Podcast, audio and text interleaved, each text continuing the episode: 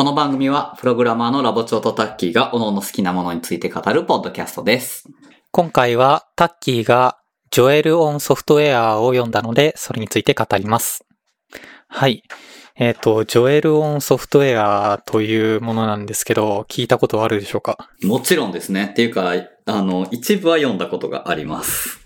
やっぱりそうですよね。かなりあの、プログラマー界隈の方では有名な、そうですね。あの、ブログなんですかね。あの、えっ、と、か作者の方、あの、ジョエル・スポルスキーっていう方なんですけど、まあ、その方が、あの、ブログ上で、これまでのあの、プログラムのマネジメントをしてみて、えっ、と、気づいた点とか、そういうことをまとめて、あの、公開してくれ、くださっている、えっ、と、ブログを、これはあの、本にまとめて、で、日本語訳になって、えっ、と、出版されているものがあるので、それをちょっと今回読んでみた形になってます。はい。で、えっ、と、まあ、先ほども言いましたけど、あの、作者の方が、ジョエル・スポルスキーさんという方で、えっ、と、役が青木康さんという方になってます。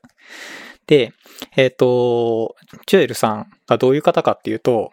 えっ、と、もともと、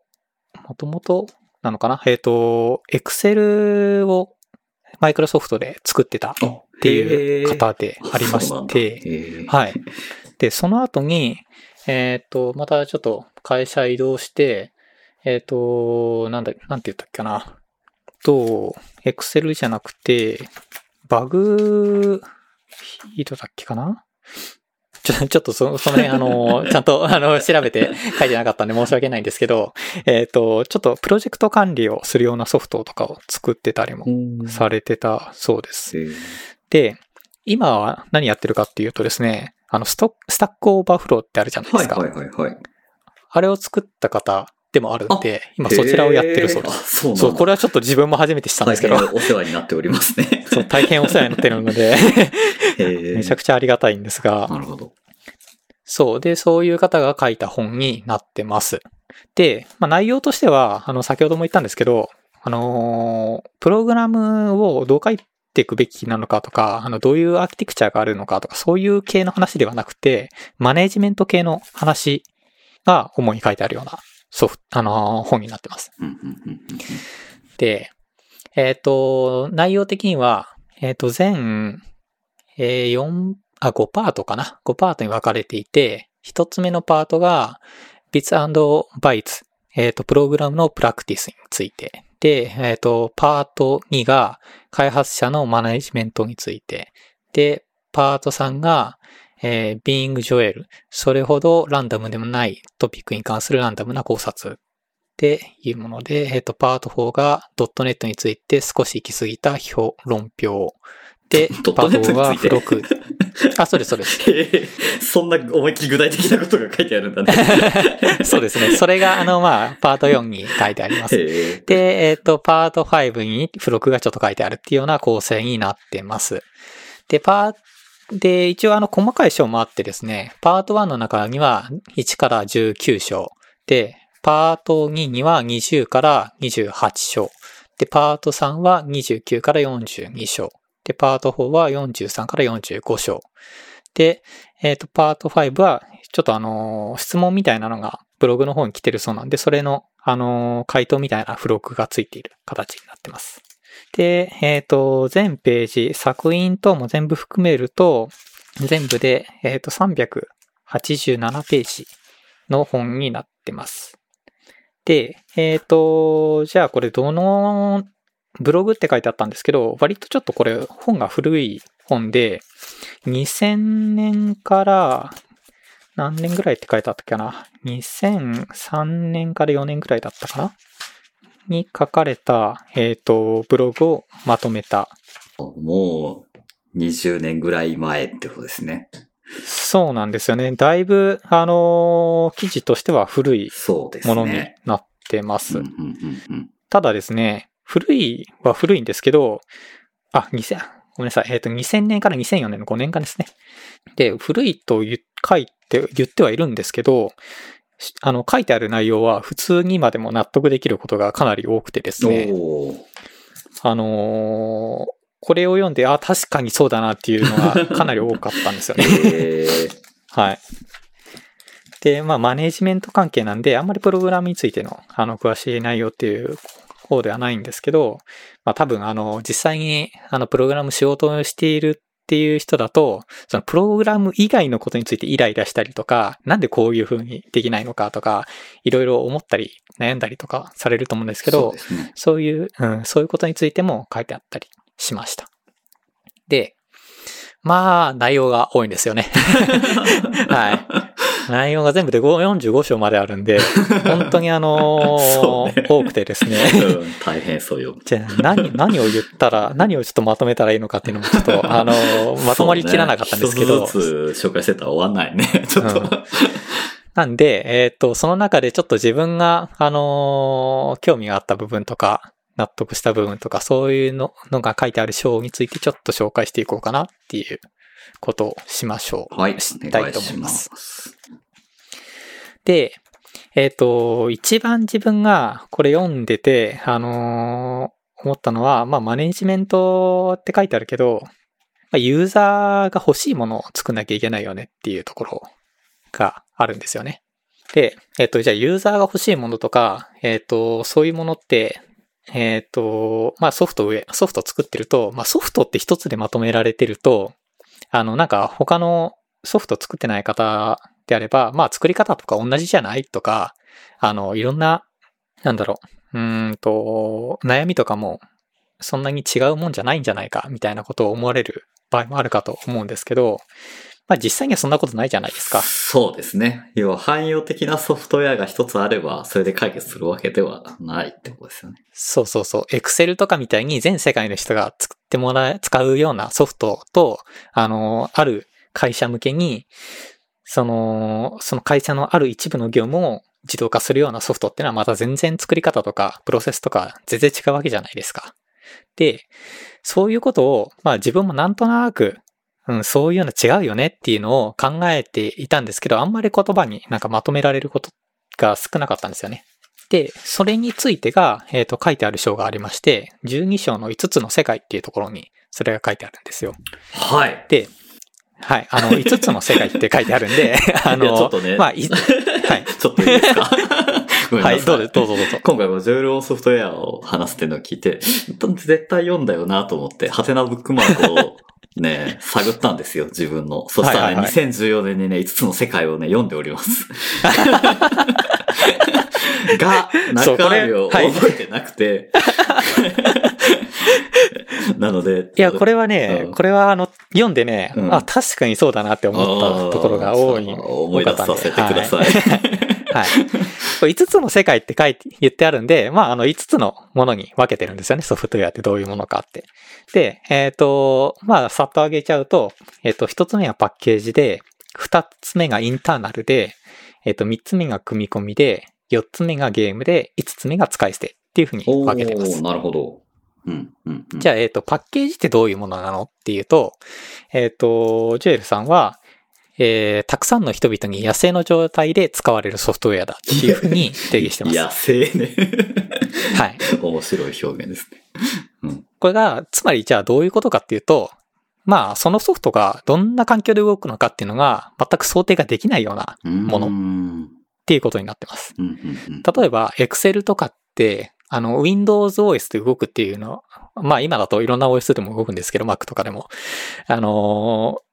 Windows OS とかそういうところで動かすんですけど、まあそれこそいろんな PC に Windows はインストールされてて、いろんな環境で動いてるわけじゃないですか。まああの、もちろん Excel だけがインストールされてるわけじゃなくて、他にも、えっ、となんだ？えっ、と Chrome であったりとか、あの Firefox であったりとか、あのいろんなソフトウェアとかインストールされてるわけじゃないですか。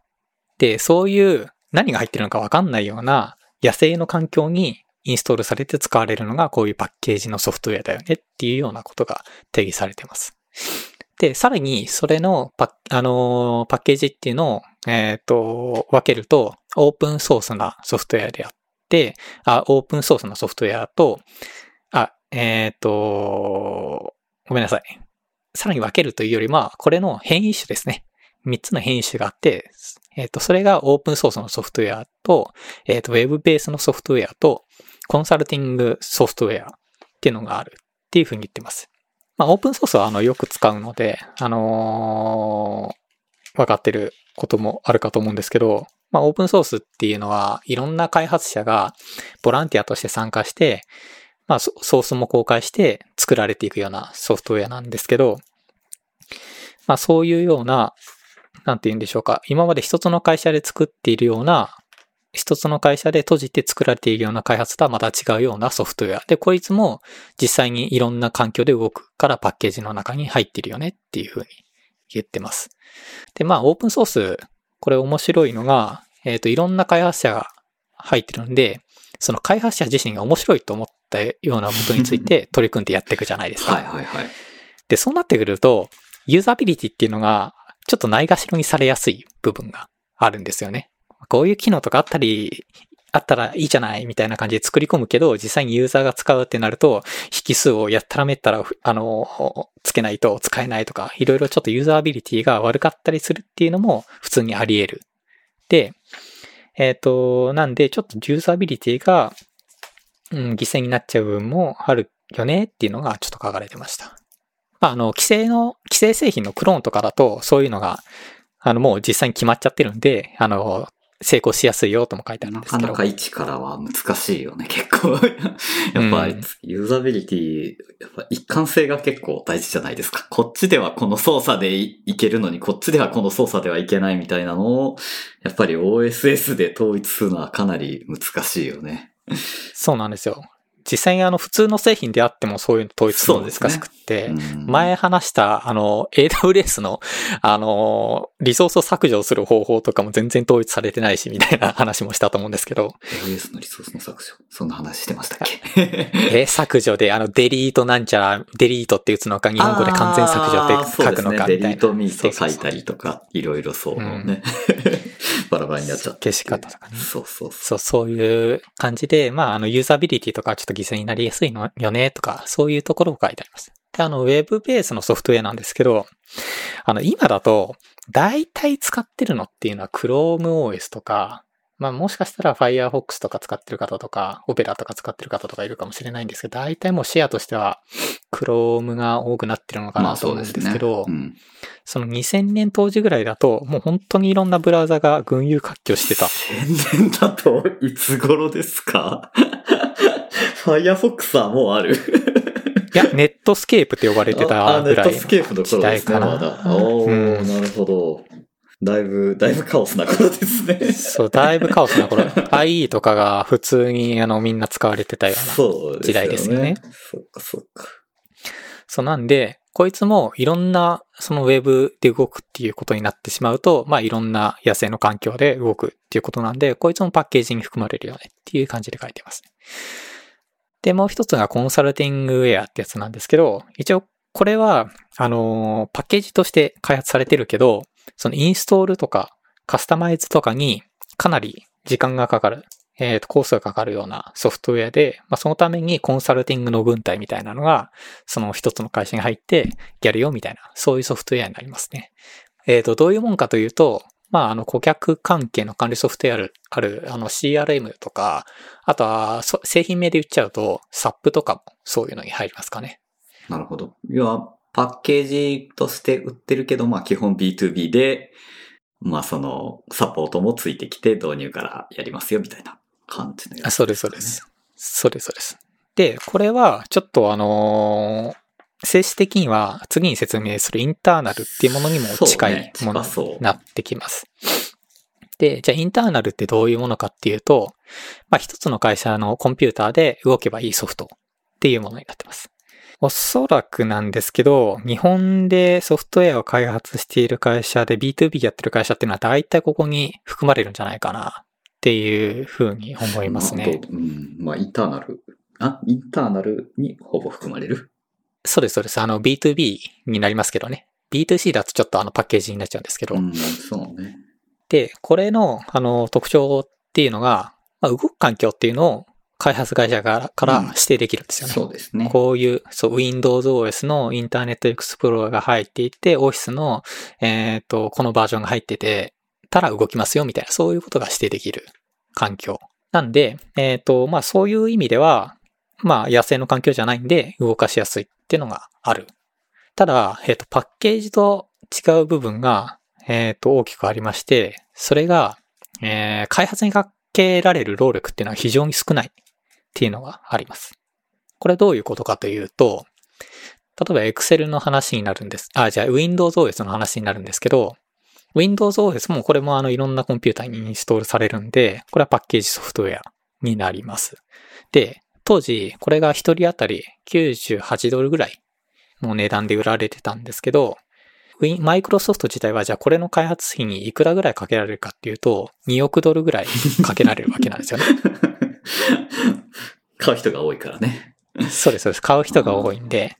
で、逆にこのインターナルのソフトウェアっていうのは、本当にその会社のためだけにしか作らないものなんで、それが、あの、有用であるっていうのはその会社の一一つだけなんですよ。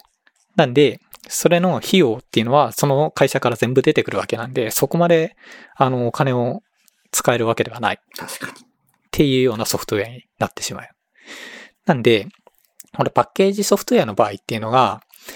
あのー最後の1%の使いやすさっていうのを求めるようなところがあるんですけど、そこがあのーそのパッケージソフトウェアっていうのは結局いろんな競合とかが発生するような場合が多いんで、その最後の1%の部分で、その競争の優先順位が決まるっていうところが多かったりするんですけど、逆にインターナルのソフトウェアっていうのはある程度もできちゃえば、もうあとは開発しなくてもいいよねっていう風になりやすい。まずそれよりコストを下げろっていう 圧力というか。そうですそうなかなか使いやすさにあまりお金をかけれないっていう部分はありますよね。そうなんですよ。なんでインターナルソフトウェアっていうのはユーザビリティとかそういうのを犠牲に、あのユーザビリティとかあとバグの入ってる割合とかそういうのを犠牲にしやすいっていう部分がある。なんで、えっ、と、そういうところがパッケージとは全然違うよねっていうふうに言ってます。で、組み込みなんですけど、これはあの、基本的にはアップデートされないようなソフトウェアですね。ハードウェアの中にもはい入り込んじゃってるので。まあ具体例を言っちゃうと、じゃあ例えば電子レンジとか買った時に、まあもちろんその中にも、あの、ソフトは入ってるんですけど、あの、じゃあそのソ電子レンジのソフトをアップデートするかっていうとしないですよね。電子レンジはまだないね。最近テレビとかはアップデートあるよね。ああ、そうかもしれないですね昔とかはもう本当にそういうのは全然なかったんですけど、そうね。うん。まあ今はちょっとあのインターネットに何でもつながるっていう IoT みたいなものが出てきちゃってるんで、もしかしたらあのファームウェアとかのアップデートはあるかもしれないんですけど、当時にするともうそういうのはないよねっていうのがありましたね。なんで、そうアップデートされないってことは本当に最初の売る前に作り込みをかっちりやらなきゃいけないっていうのが組み込みのあの一つの特徴。バグがあったら本当に回収しないといけないっていうような そうですやつですよね。あ多分あのリコールって呼ばれる。話ですよね。製品回収になっちゃって、うん怖い。とんでもない話になるんですけど、なんで、そういう堅牢なことを、堅牢なソフトを作らなきゃいけないっていうのが組み込みになります。で、もう一つがゲームなんですけど、これゲームはちょっと組み込みにも近いところがあって、あの、当時、今だとまたちょっと状況が違うんですけど、当時だとゲームっていうのもアップデートされないもの。だったうん。当時は。ソフトですね。はい。今やね、ゲーム始めようと思ったら、なんか4ギガぐらいアップデートありますみたいなそうです、そう感です。じですが。そうなんですよ。まあ当時あのポケモンとか買ったとしても、じゃあポケモンのアップデートしたかっていうとそんなのはしないですよね。うんそうですね。うん。で、じゃあ組み込みと何が違うのかっていうと、これあのヒット志向な、あの、プログラムであるって書いてますね。なん、で、うんそう、一つのゲームが、あまあいろんなゲームがあると思うんですけど、一つだけ、一つ、ある一部のものだけが、あの、成功して、それ以外は失敗しちゃうよみたいな、そういう博打が多いようなソフトウェアなるほど。って書いてますね。で、あとはパッケージとは違って、なんかかけがえがないもの。う んでもある。そうですね。そう、だからドラクエが好きだから、じゃあドラクエに似たようなゲームをやればいいのかっていうとそういうわけじゃないですからね。そうですね。そう難しいですよね。だからそうなんですよ品。質上げればいいっていうもんじゃないから。そう、そうなんですよね。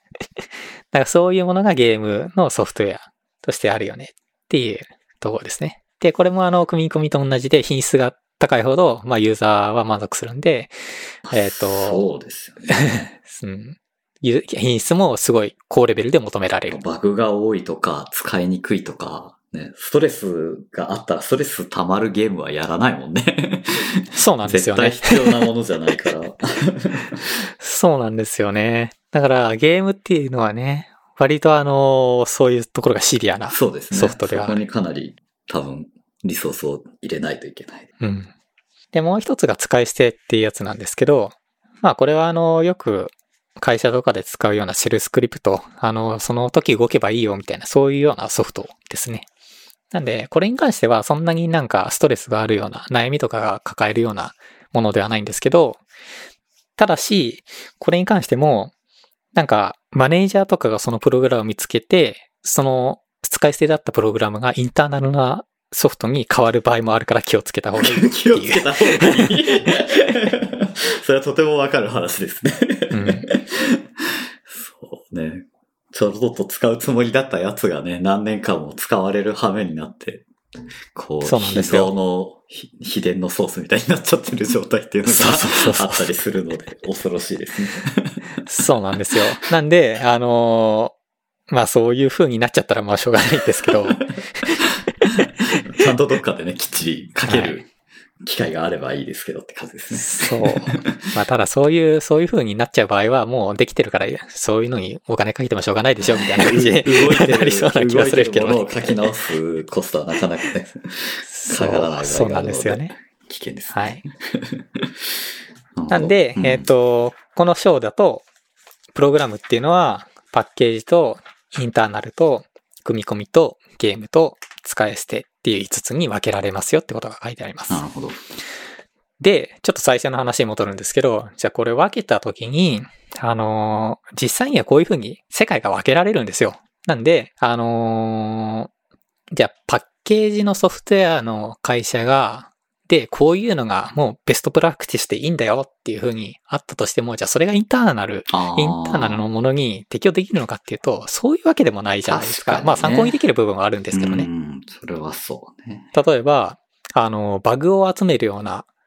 なんか、フォームみたいなのをパッケージのところと、パッケージのソフトウェアとか持ってたりするじゃないですか。ここのボタンを押したらあのバグフィックスみたいなの送れますよみたいなのあったりするじゃないですか。じゃあそれが、えっ、と、まあ、インターナルにもあればいいでしょうけど、そういうのを組み込むような労力がそこまで必要なのかって言われると、まあ、まあ、普通に営業さんと、通して、あの、話が来たりする場合もあるから。そうそうそうそう。うん、確かに。あるから、じゃあそこまでは機器の必要ないよねとか、そういうような、あの、やっぱ、は世界によって全然ソフトウェアの機能っていうのも、求められる機能っていうのも変わってきちゃうよねっていうのがあるんで、そのあなたの、あなたが今いる世界っていうのを知ることっていうのがすごい大切だよっていうことを言ってます。確かにね。で、一番重要なのは、そのソフトっていうのは結局あなたのためのシステムではないわけなんですよね。ね。だから、そう、あの、インタープリンターが遅いからって言って、まあ、でもそれを使ってる人は別にそういうのを気にしないっていうんであれば、まあ、それはそそういうものだっていうふうに受け入れるものが必要だよ。それよりも、あの、インタープリンターで開発して速度を上げることが重要だった場合もあるよっていうようなことがあるから、その世界にとって一番、あのーベストなやり方っていうのを考えていくのが重要です。っていうのを言ってました。いい話ですね。はい。で、まあ、お互いの世界の問題についても理解し合って、ちゃんと敬意を表しましょうねっていうことを書いてますね。なんかこうね、ツイッター界隈とかでこう、よく言うこと そうそう別の世界の人に対してこうね、ディスったりとかするのはね、そうそうそう前提がそもそも違うんでやめとけよっていう話ですね。そうなんですよね。ちゃんと前提を理解して、問題を理解して、で、あの、お互いを理解し合いましょうねっていうようなのが重要になってきますよねっていう感じのことです。なるほど。で、えっ、と、これ書いているジョエルさん、あの、エクセルとか、あの、さっき言ったあの、 Stack Overflow とか、いろいろ作ってる方なんですけど、なんでどちらかというとジョエルさんは、あの、パッケージの世界の方なんですよね。うんそう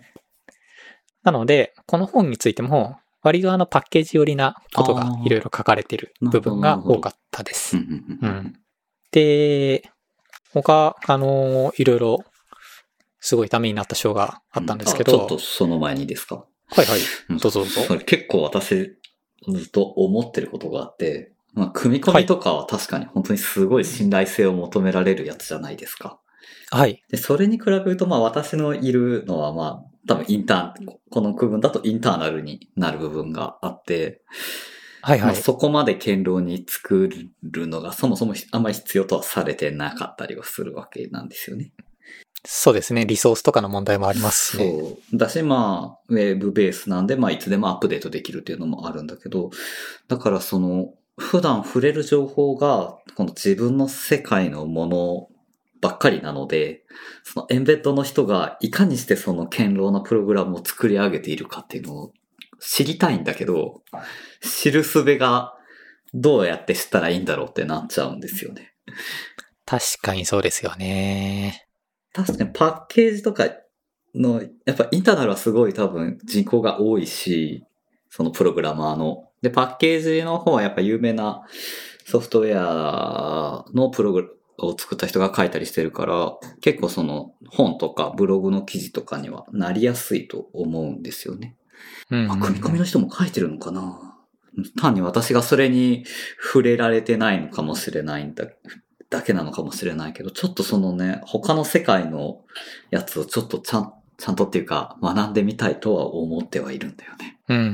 ん。確かになかなか仕事で関わらないとそういうものを知る機会っていうのはなかったりしますようんね。必要性にやっぱ迫られないとなかなか見つけられなういんのか。まあ、そういう情報は、もしかしたら勉強会とかで全く違う界隈のところに行ったりすると見つけられたりするのかもしれないな、確かにね。とは思いますね。うん。なんかね、それ、それこそ Stack Overflow で確か読んだと思うんですけど、はいはいはいなんかそ。の宇宙開発のプログラムを書く話、どういうふうなことを考慮すればいいかみたいなことを質問してる人がいて、なんかそれを見たらなんか、要は宇宙だと宇宙船放射線がすごい飛んでるので、もうなんかメモリがバンバン書き換わるんですって。そうなんですか？そう。だから、怖っそれを前提にしたソフトウェアを書かなきゃいけないとか、あって、ね そういう話めちゃくちゃ面白いじゃないですか。面白いですね。そう。それこそこうなんかさ、はやぶさとかさ、こう、一回こう通信するのにい片道1分ぐらいかかったりとかするじゃないですか、ああいうの。うん。ああいうののソフトウェアどうやって書くのかとか、すごい興味があるんだけど、なかなかね、もう概要ぐらいはちらっと出てきたりはするけど、なかなか実装できるレベルの話とかに触れられないので、ちょっとね、そういうことも知りたいですよね。確かに知りたいですね。どう、どうなんですかね？今だとインターネットでブログとか書いてるのかな？で、まあそういうとこって機密があったりするので、なかなか。あるよね。そうなんですよね。そう、ゲーム機が組み込みに近いっていう話もね、それも結構ゲーム機のアーキテクチャとかって、本当概要ぐらいは出てくるけど、なかなかやっぱ開発してる人はやっぱ NDA 結んで喋れないとかもあるから、なかうなかね、ん。知りたいけど、その辺。まあその業界に飛び込んでいくのが一番 早いっちゃ早いんでしょうけど。そうね。ちょっと興味はあるけど。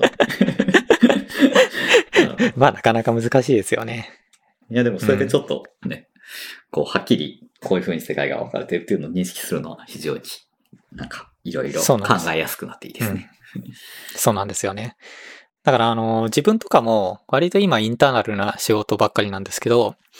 じゃああの、よくネットとかに出てる情報って割とパッケージの世界のことが多い気がするんですよね。そうね。B2C の話が多いですよね。うん。なんで、じゃあパッケージの話をそのまま、あの、真に受けて、このインターナルに取り入れようってやっちゃうと、多分これは失敗するなっていうようなことを 考えまして。なんかね、こうウェブサービスとかやっててさ、こう秒間100万リクエストをさばくなんとかとかさ、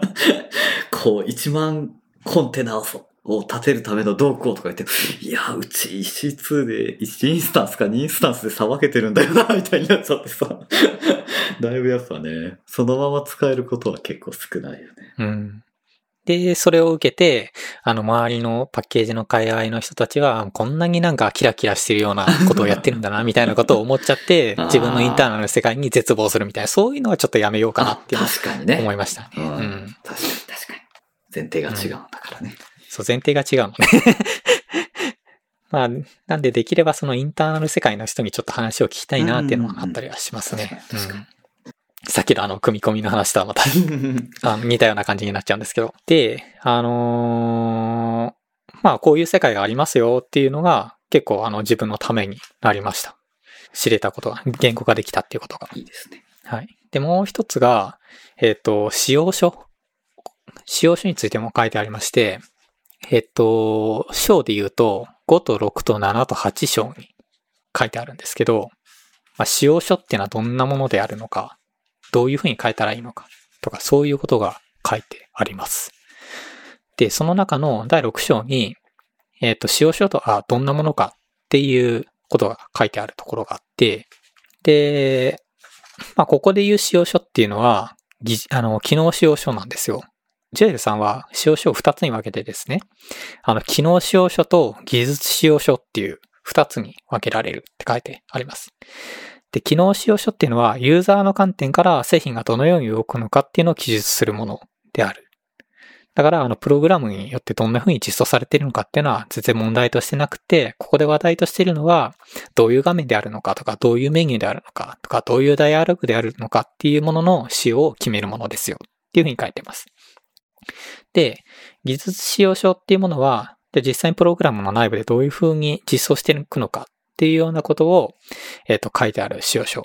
まあ、例えばデータ構造であったり、リレーショナルデータベースのモデルであったりとか、プログラミング言語っていうのはどういうものを使って、開発環境とはどういうものを使用しますかみたいな、そういうようなものが書いてあるようなものが技術使用書って書いてあります。で、今回説明するのは、この機能使用機能使用書の方を、えっ、と、フォーカスを当てて説明してますよ、してきますよってことが書いてあります。まあ、機能使用書とか書いたりします？ある程度ですね。そんなにきっちりは書いてないですね。そうなんですよね。あんまりきっちり書くっていうのがなかったりとか、あと、これはあの、よく、それこそインターナルな会社に多いと思うんですけど、使用書をきっちり書いて、それをベースに契約を結ぶみたいなのがあったりすると思うんですよね。うんうんうん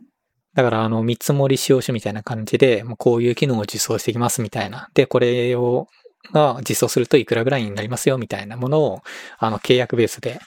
やっていくっていうのがあるかと思うんですけど、まあ、今回、ここに書いてある使用書っていうのは、そういう契約のための使用書というよりは、コミュニケーションのためのツールとしての使用書みたいな感じで書いてますね。それはお客さんとのコミュニケーション？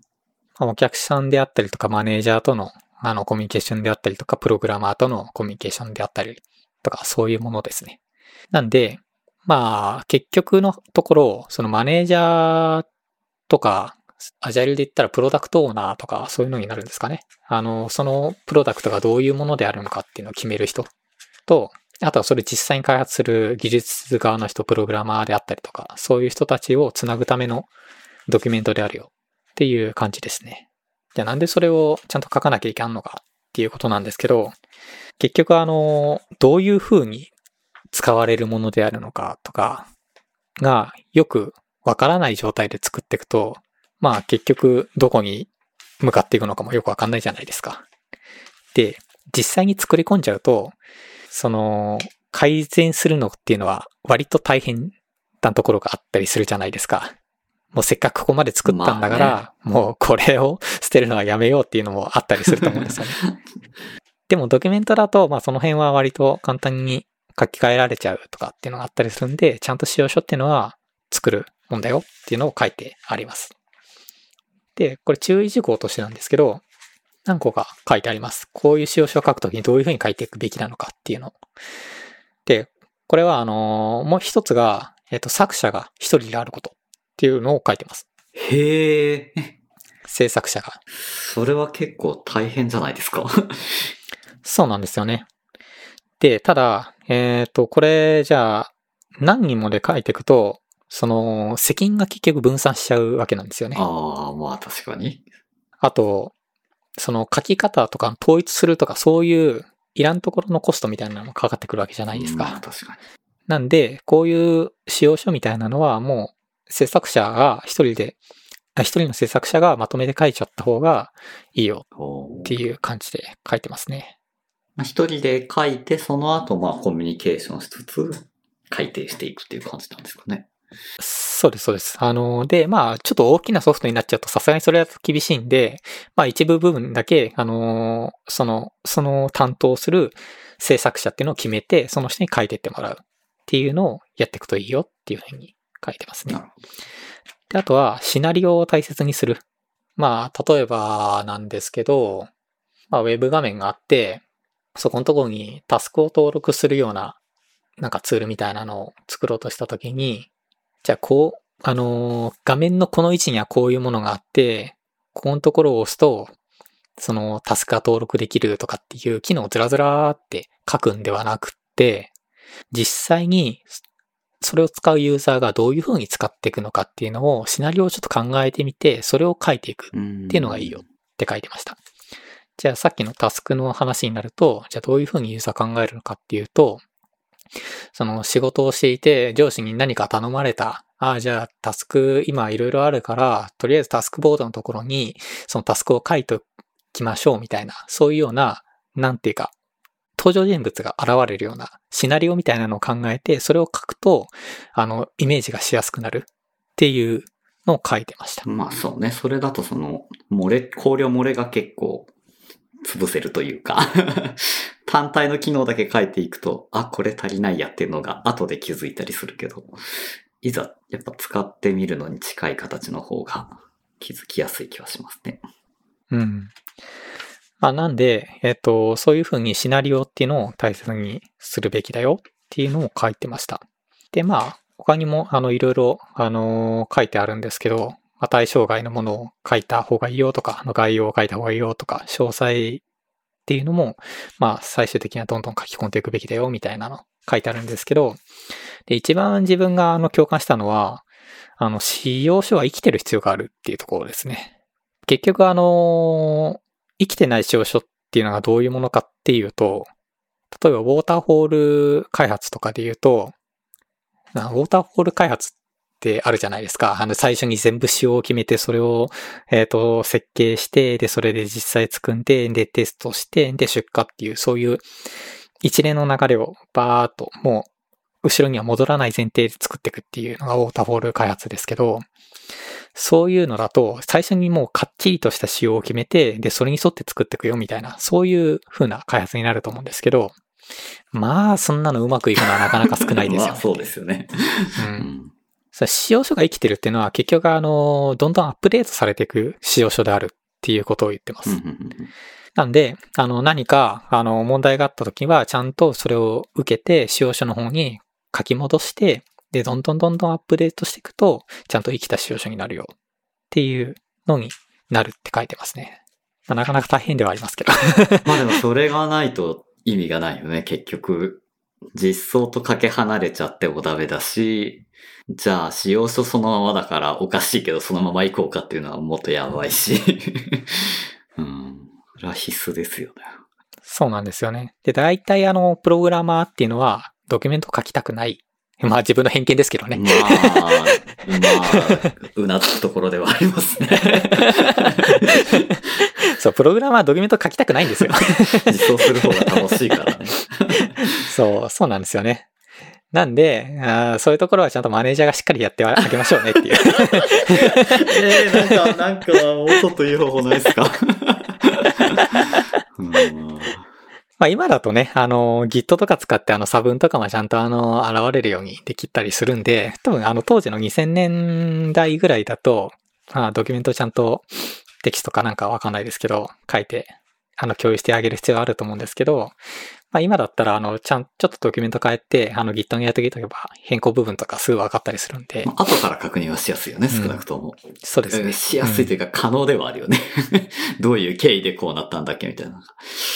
うんなんで多分、もうちょっと今だったら使用書書くドキュメントツールはいいのがあるんじゃないかなって思ったりするんですけど結構そこは、どうかな？うん、どうやるのがいいのかなって思いながら今もずっとやってますよね。うん。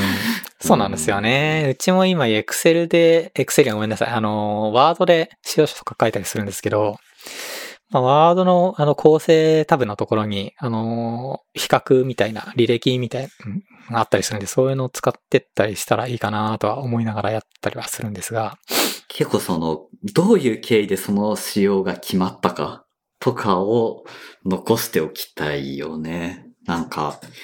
一年後ぐらいになんでこんなコード書いてるんだろうと思って見たら、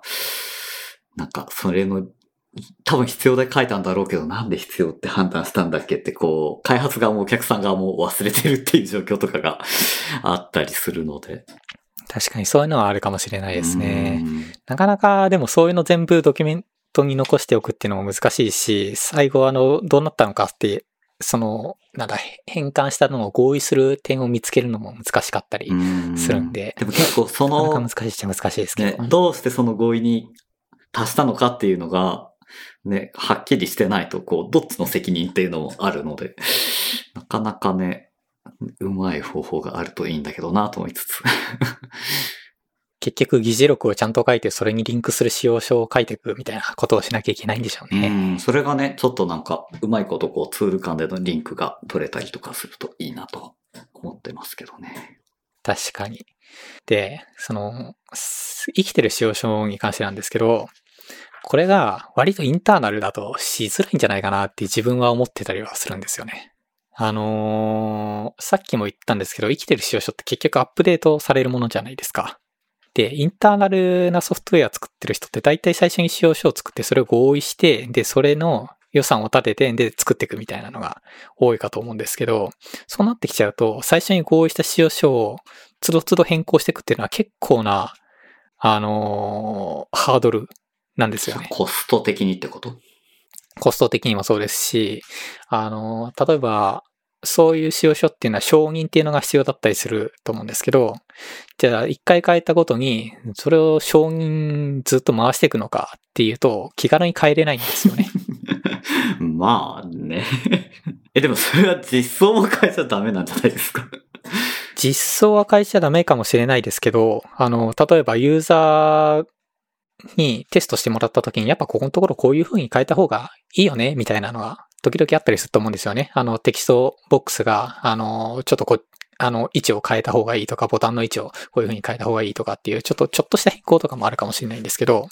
じゃあそういうのを全部使用書に反映して、じゃあそれを、あの、作るために、えっ、と、承認を受けなきゃいけないっていう風になっちゃうと、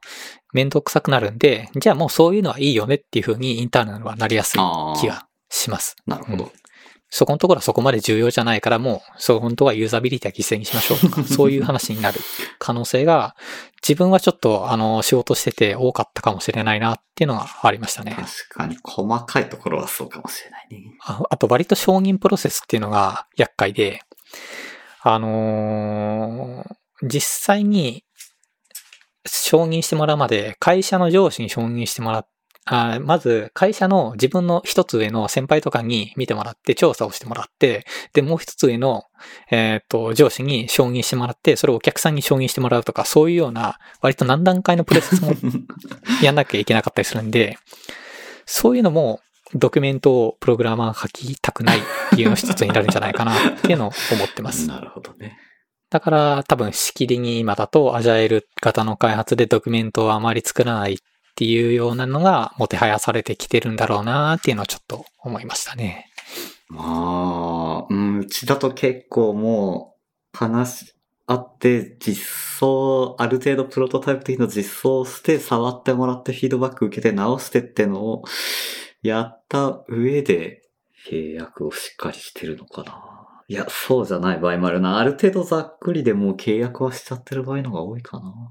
うん。そういうのは割と多いですね。プロトタイピング的な開発とか。あと、そういうのは多分あの、どちらかというと、準委任契約でチックな感じな話になってくると思うんですよねそうですね。あの、請負契約ってしちゃうと、あの、結局契約した時に、その契約範囲で、あの、契約した内容っていうのを全部履行しないと、それはあの、貸し責任求められちゃうもんになっちゃうんで。で、逆に準委任契約になってくると、その、まあ、ある期間、こういう、ちゃんとやりますよっていう、どちらかというと、なんだ、えーっと、人、人を貸すようなイメージの契約になるじゃないですか。で、この準委任契約だと貸し責任とか求められないんで、あの、割と自由にできたり、あの、最初の仕様を変更するっていうのがやりやすかったりとかするんですけど、なるほど。インターナルだと割と今でも請負契約っていうのが多いので、そういう最初に仕様をかっちり決めて作っていくよっていうような開発にはちょっと難しそうだなっていうのを思いまなした、かなかね、大変だよね。うん。なかなかあのソフトウェア以外のところで、そういう契約のところで縛られたりもするので、うん、確かに。うんうん。難しいよだからそういう意味で、そういうところが、あの、インターナルの、あの世界だと、厄介だよねっていうのがあったりすると思います。でもそんなもうこう、か、使用書できたら多分、あれだよね。全体の作業の半分ぐらい終わってるよね。うんそうなんですよね。そこまで契約しないのは恐ろしいとは思うよね。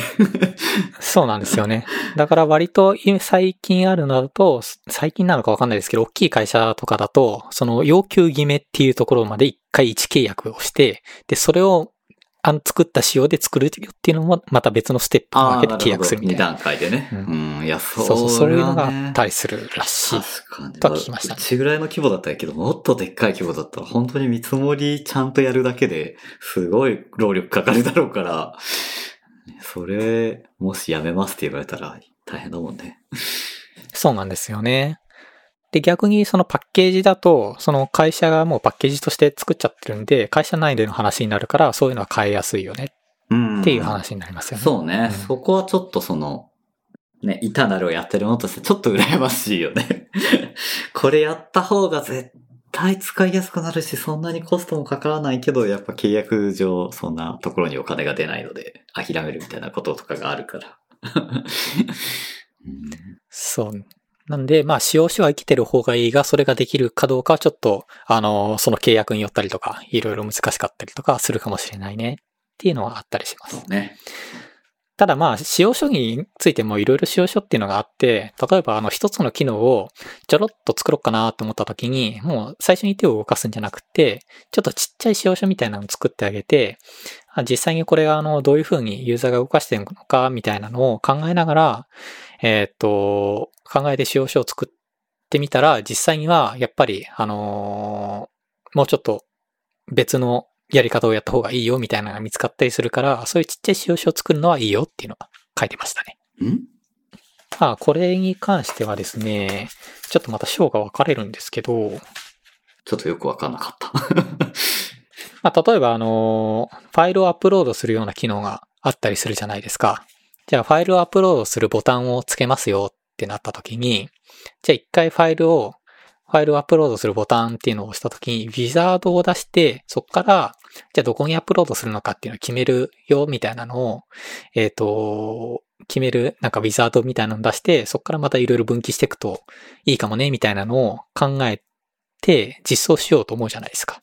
で、ただ、それを一体待てよっていう風に、使用者に起こしてみて、えっ、と、ウィザードを出して、でそれで、まあ、このファイルをローカルに保存する場合であったり、えっ、と、ネットワークの方に上げる場合であったりっていうのを分岐できるようなことを考えましたってなった時に、じゃあ実際に、そのウィザードからローカルのエクスプローラーを開けるのかどうかっていうのが、あの、あれ、本当に開けるんだっけかなみたいなのとかを考えちゃう場合とかあったりするかもしれません。例えばウェブブラウザだと、今はちょっとどうか忘れちゃったんですけど、昔だと、その、OS が実装してるエクスプローラーとかっていうのは多分直接開けなかったはずなんですよね。うーん。そうかな。うん。なんで、例えばウェブブラウザ上で、その、ファイルをアップロードするときに、まあ、ファイルのアップロードウィザードみたいなの作るけど、そのボタンを押したときに、じゃあエクスプローラーローカルに保存する方ができない可能性があるかもしれないっていうのが、その使用書を作った時点でわかるっていうのがあるから、だから一つの機能について、ちょっとユーザビリティとかも考えながら、実際にドキュメントを起こしてみると、あなんか自分で今まで気づかなかったようなところがパッとわかるかもしれないよっていうのを書いてました。まあ、まあ、その使用書、実際にプログラムで作るよりも使用書だけを書く方が、まあコストは、時間のコストは少なくとも少なくできるから、その段階で詳細なところまで検討しておくとお得ですよっていう感じですかね。ああ、そうです、そうです。んなるほど。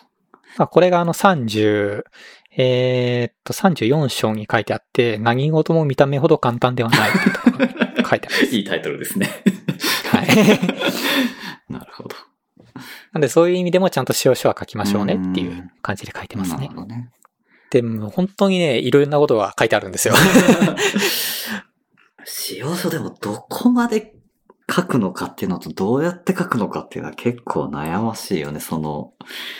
ね、U、特に UI の部分だと実際触ってみないとよくわかんないっていう部分もあるじゃないですか。ありますね。そこは、もしかしたらその、何、Adobe XD みたいなプロトタイピングツールを使った方がいいのかなとか、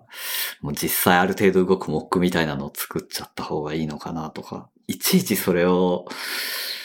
ねなんか手で、何、ウィンドウの図を書くのはちょっとあまりにもしんどいし。ね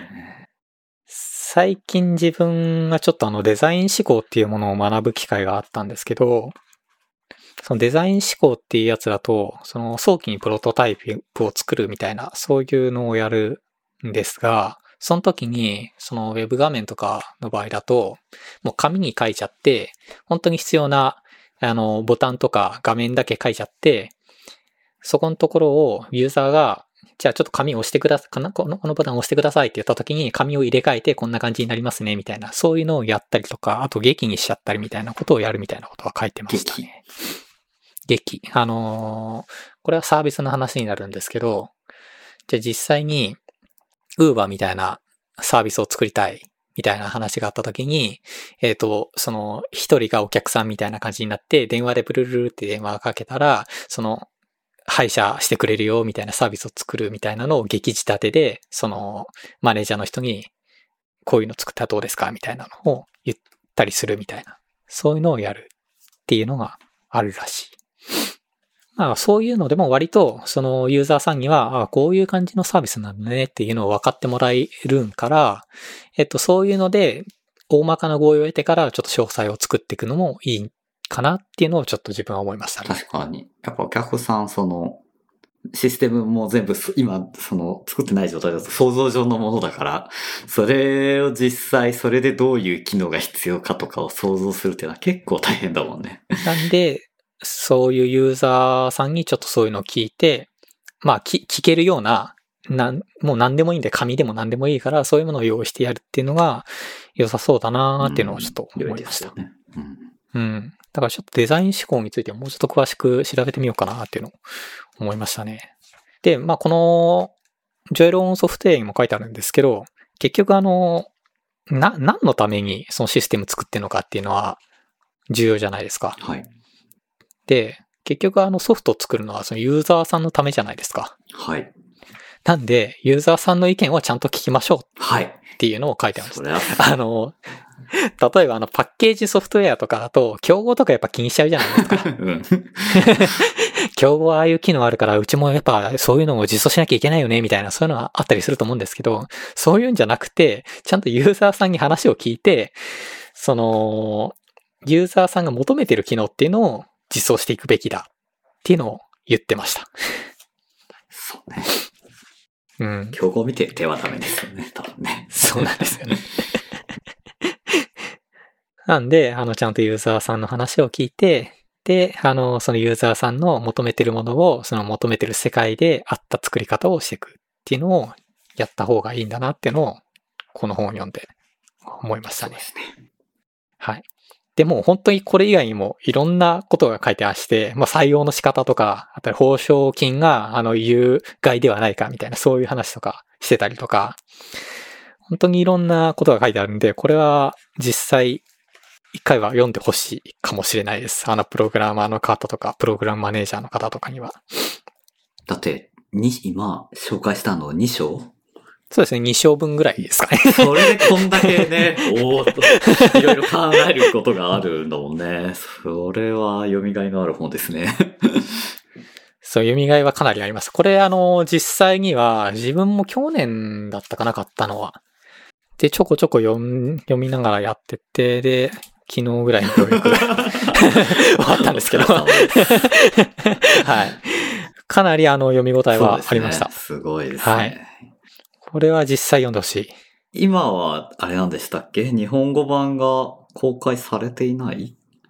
そうですね。昔はあの、ジョエロンソフトウェアのあの、日本語翻訳版がウェブ上でも公開されてたんですけど、ね、今ちょっとなくなっちゃってるらしいので、あの、本を買っていただければ。そうですね。今回はいいですね。ただこれがですね、もしかしたら絶版になってるのかよくわかんないんですけど、自分もちょっと探せなかったんで、中古本を。中古の本を買ったんですが、ちょっと多分古いよね、観光時期的そには。うなんですよね。そう、あのーソフトカバーの方だったら、もしかしたらこれ、新品でも売ってるのかもしれないんですけど、単行本の方はもしもう多分ないかもしれないですね。アマゾンで見ると中古がまあいっぱい出てはいるから、入手自体はまあ難しくはないですね。新品がないかもしれない。ちょっとできれば単行本の方読みたいなと思ったんで、自分は単行本の方をちょっと買ったんですけど、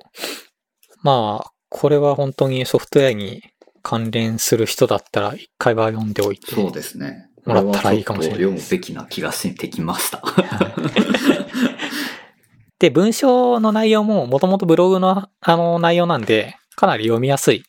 あの、文体で書いてあるので、あの、本当に時間があればスラスラ読んでいけるような話だと思いますちょっと。これは欲しいです。買おうと思います。面白かったです、これは。